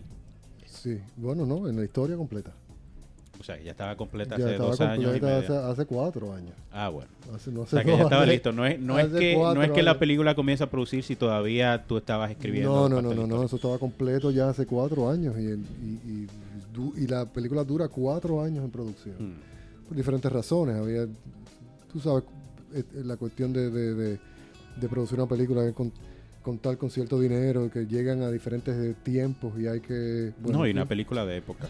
y más una película de época. Duró lo que, lo que duró. Yo aguanté la novela para, porque yo quería salir con la, con la, Con la película. Con la película. Ok.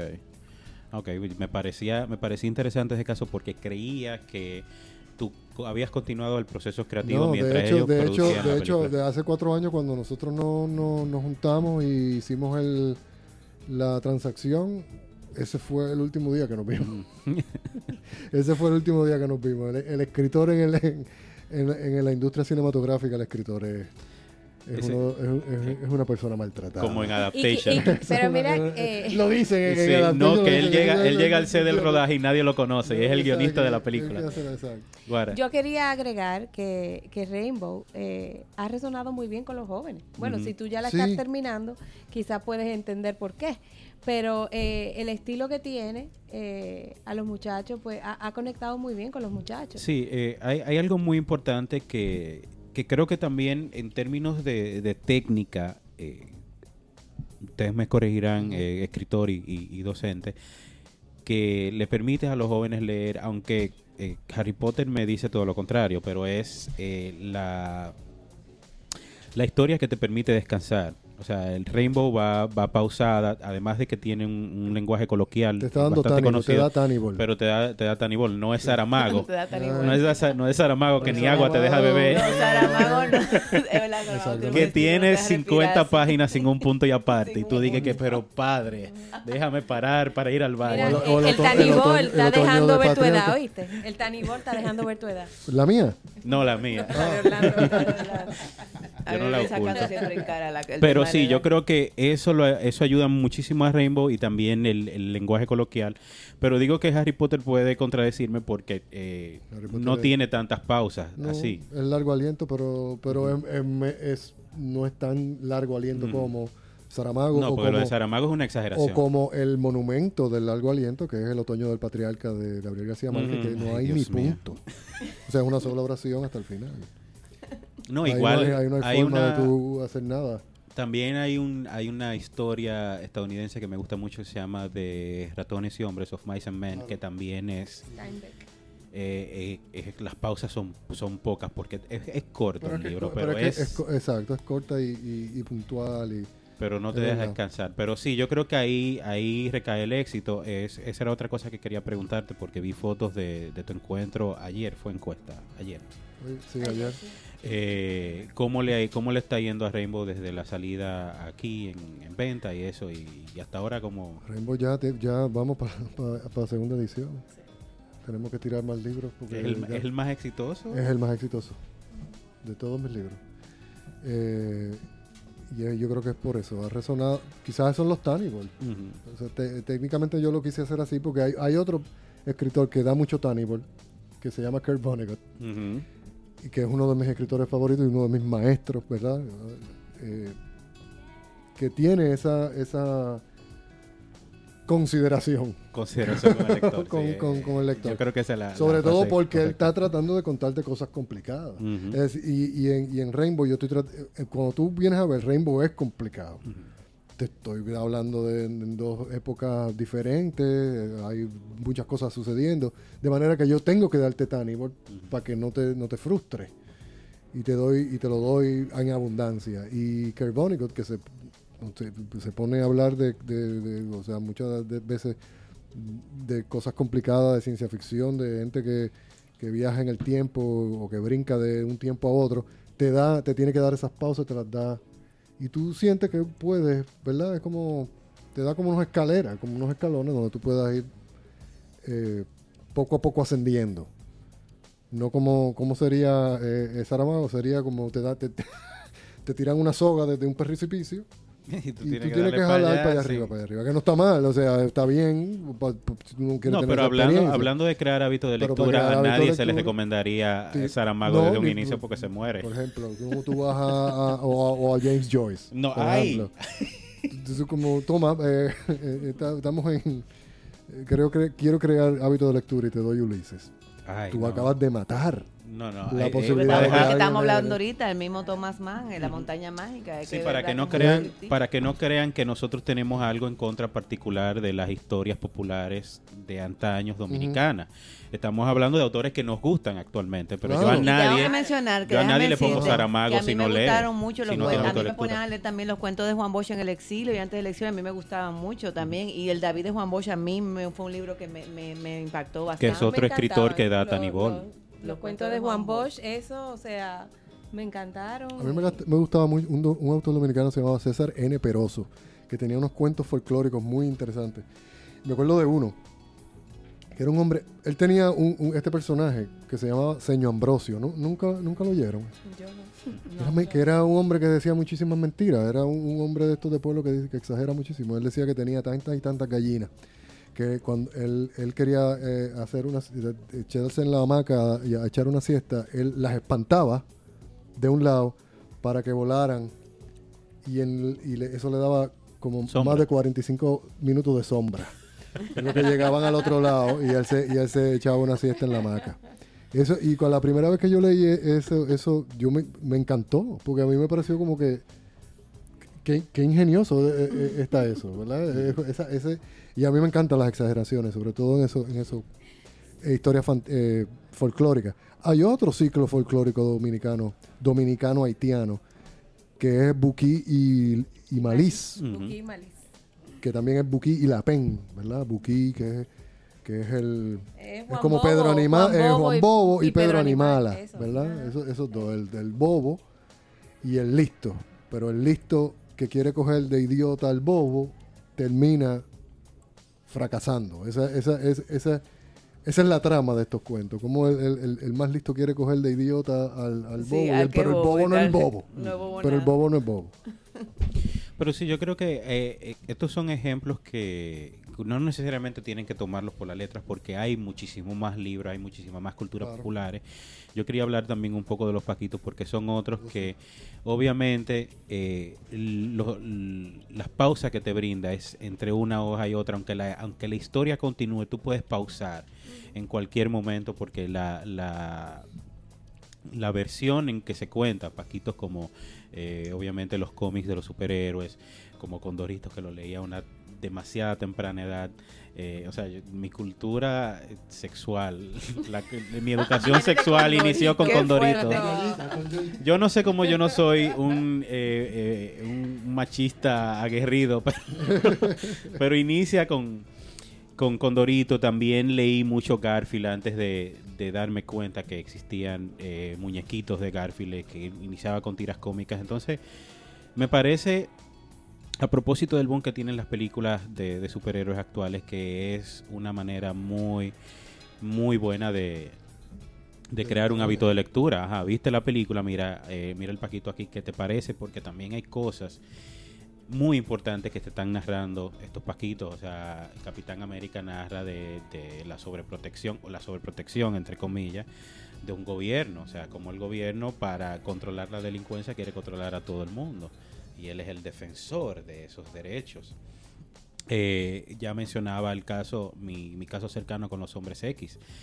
Yo eh, creo Yo empatía tuve con la diversidad éxito. por los Yo hombres nunca tuve X. tanto éxito con los paquitos. A mí los paquitos no me gustaban tanto, por las ilustraciones me llamaban lucha. la- más falda, sí, porque eran como más, no sé. Pero Calimán, por ejemplo. Calimán. Eh, Calimán, la radionovela.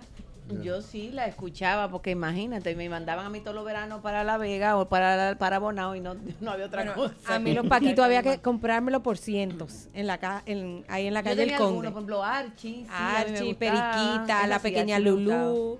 O sea, A la era- pequeña Lu también y Periquita, Pero pero que eso de así como de acción eran lo que yo no, no, Pero- no me y gustaba con tanto. Dorito, con Dorito, Y con Dorito yo también. fui un Yo no gran fui de la consumidor de cultura de Condorito. ¿sabes qué? Condorito. Pero con Dorito, lo que pasa es que con, Dor- con- con Dorito se podría enseñar perfectamente bien la estructura de tres actos para hacer qué clase de El escritura punchline creativa. y la escritura de Porque tres el, con- actos, el- el- el- el Condorito es eso mismo. Inicio, Eh, conflicto, primer acto, inicio, conflicto y, desa- y desenlace. Y el que, plop. que es el el, plop. el otro que fue muy famoso aquí fue Memín. Ah, sí, yo me acuerdo Memín, duró poco Memín, Memín. sí, pero se hizo muy popular Sí, se hizo popular tiempo. Memín. Pero tú sabes que lo, eh, donde yo encontraba con Dorito, junto con las revistas de Tobogán en la biblioteca del Instituto Yodi. y yo me sentaba a leer y la bibliotecaria pasaba. eh, Bueno, muchacho, dirá ella, el muchacho está leyendo. Whatever. Y ahí, o sea, ese fue porque uno iba directamente a, a los cuentos, porque también yo creo que aquí, eh, porque es el caso que tengo más cercano, pero me parece que sucede en muchas partes del mundo también, se han reducido los espacios culturales en los medios de comunicación. O sea, Tobogán era una revista sustanciosa de cuentos, de unir palabras, de fábulas, de todavía, reportajes. Tobogán está todavía. Pero, o sea, no en el contexto que existía antes. También eh, a mediados de los 90 tuvimos Areíto, que era un sustento de sí. poesía, de cuentos. Igual había periódicos masivos como, o sea, grandes, eh, como El Siglo, incluso el mismo Hoy, en donde Arturo Rodríguez, ya en términos de, de crítica de cine, te escribió una página y media completa sobre una película. Ahora las críticas de Armando Almanzar, de Pachico, por lo menos en medios impresos, son apenas media página. ¿Y, por y- qué? ¿Qué? por- entonces como que se ha reducido eh, los espacios cultura- culturales en los medios de comunicación impresos, que son los masivos. Porque nosotros no podemos sentar aquí y hablar de las redes sociales y hablar del- de los accesos a Internet, pero las masas de este país no tienen ese acceso. Las masas de este país todavía consumen eh, el periódico que le llega, o el periódico que cuando van al colmado lo ven y está ahí, lo leen un rato en el salón, la revista y todo eso. ¿Tú crees o sea, que las masas? Las masas, o sea, yo no. No, ya dices- hay mucho acceso realmente. Es un 14% de la población que no tiene acceso al Internet.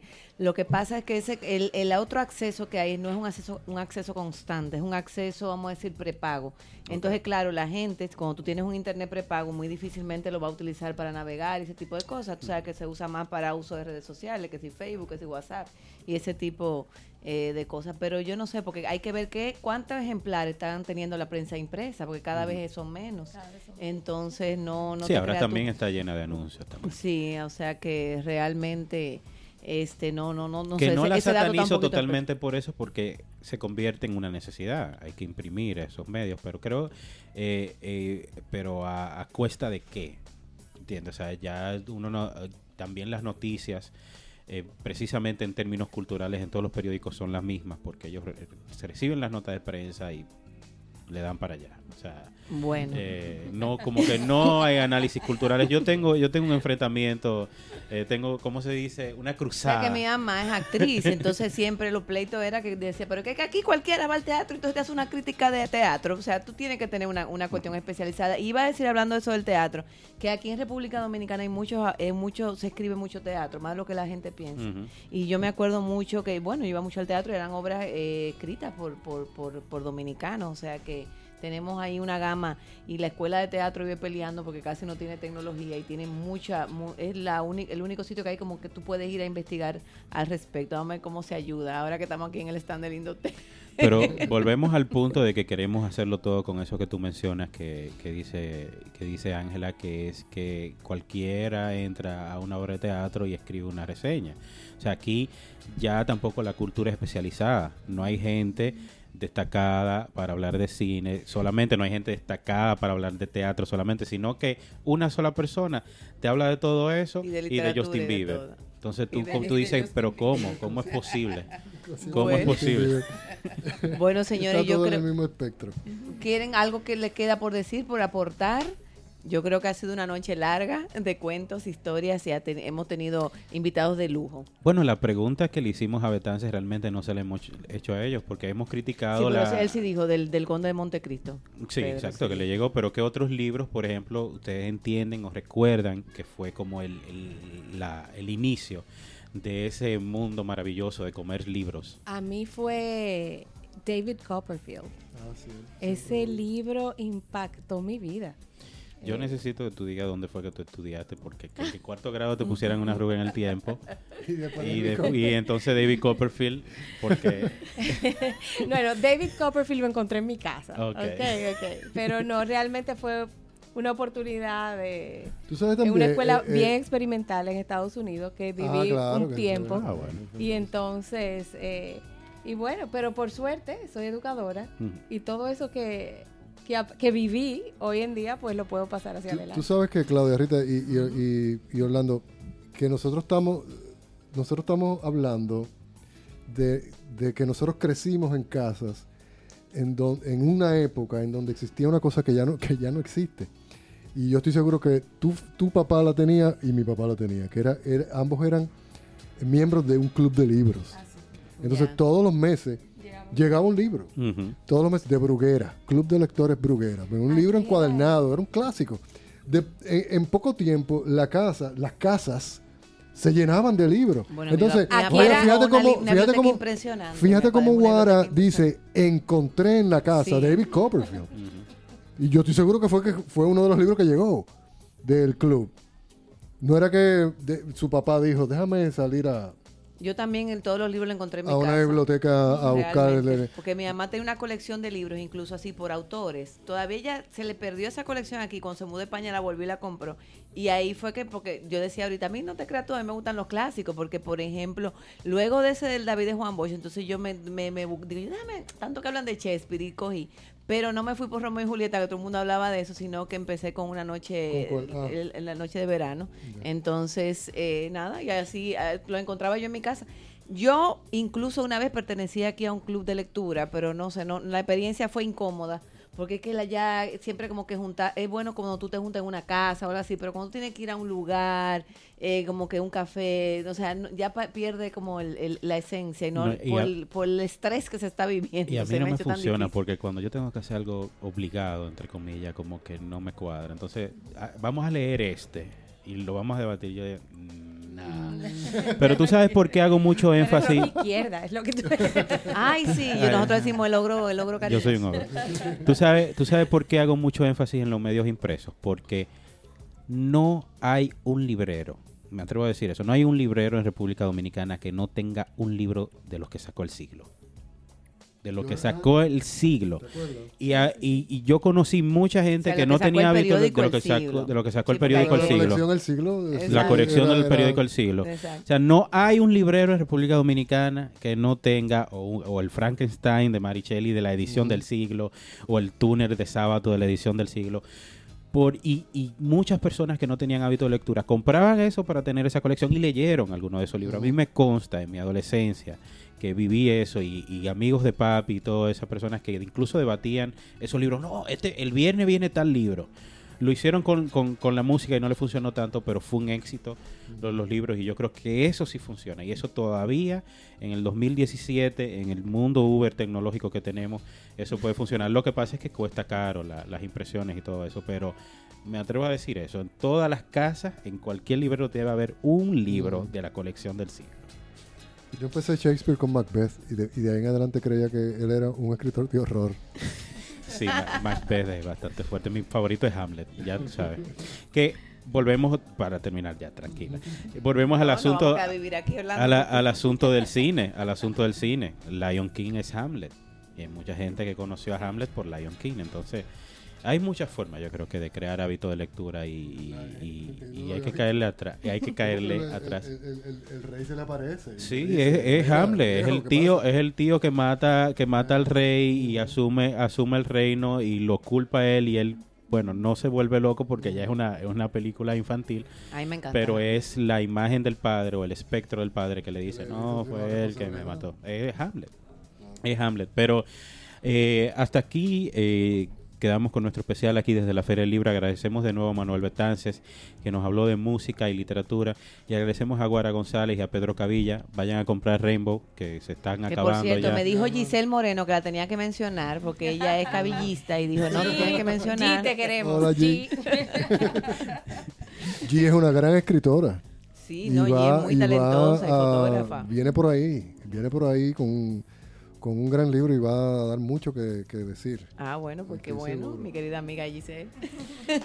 Así que esto ha sido Vestidos de Cordura. eh, hoy 25 de abril desde la Feria del Libro. Eh, lean mucho, compren libros, hay facilidades. Si usted compra un Kindle, hay muchos libros que le van a salir baratos y va a andar con muchos libros en la mano. Yo abogo porque venga a la Feria del Libro. Nosotros encontramos una la autobiografía de Monty Python, que es un libro inmenso, en 150 pesos aquí. Así que sí hay libros que cuestan casi nada aquí en la, en la feria y nada. Bueno, hasta la próxima. Escuchen nuestros podcasts siempre. eh, di la página y las redes Ay, sociales. ¿verdad? Pero es que como siempre pone la voz de Mariela ahí, ¿verdad? Nuestra querida Mariela, que la tenemos aquí de castigo en un rincón. por nuestra página www.vestidosdecordura.com y síganos en nuestras redes sociales, Vestidos Cordura, por Twitter y luego Vestidos de Cordura tanto en Facebook como en Instagram, ¿verdad? ¿Correcto? Bueno, pues hasta la próxima. Muchas gracias. Bye, bye. buenas noches.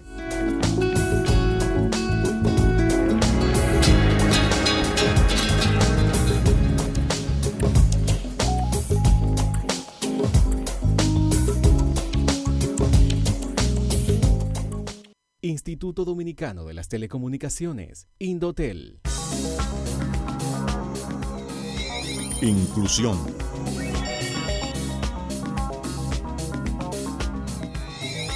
Desarrollo.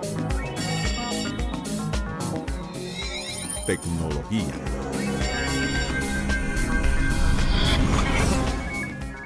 Indotel se transforma y avanza.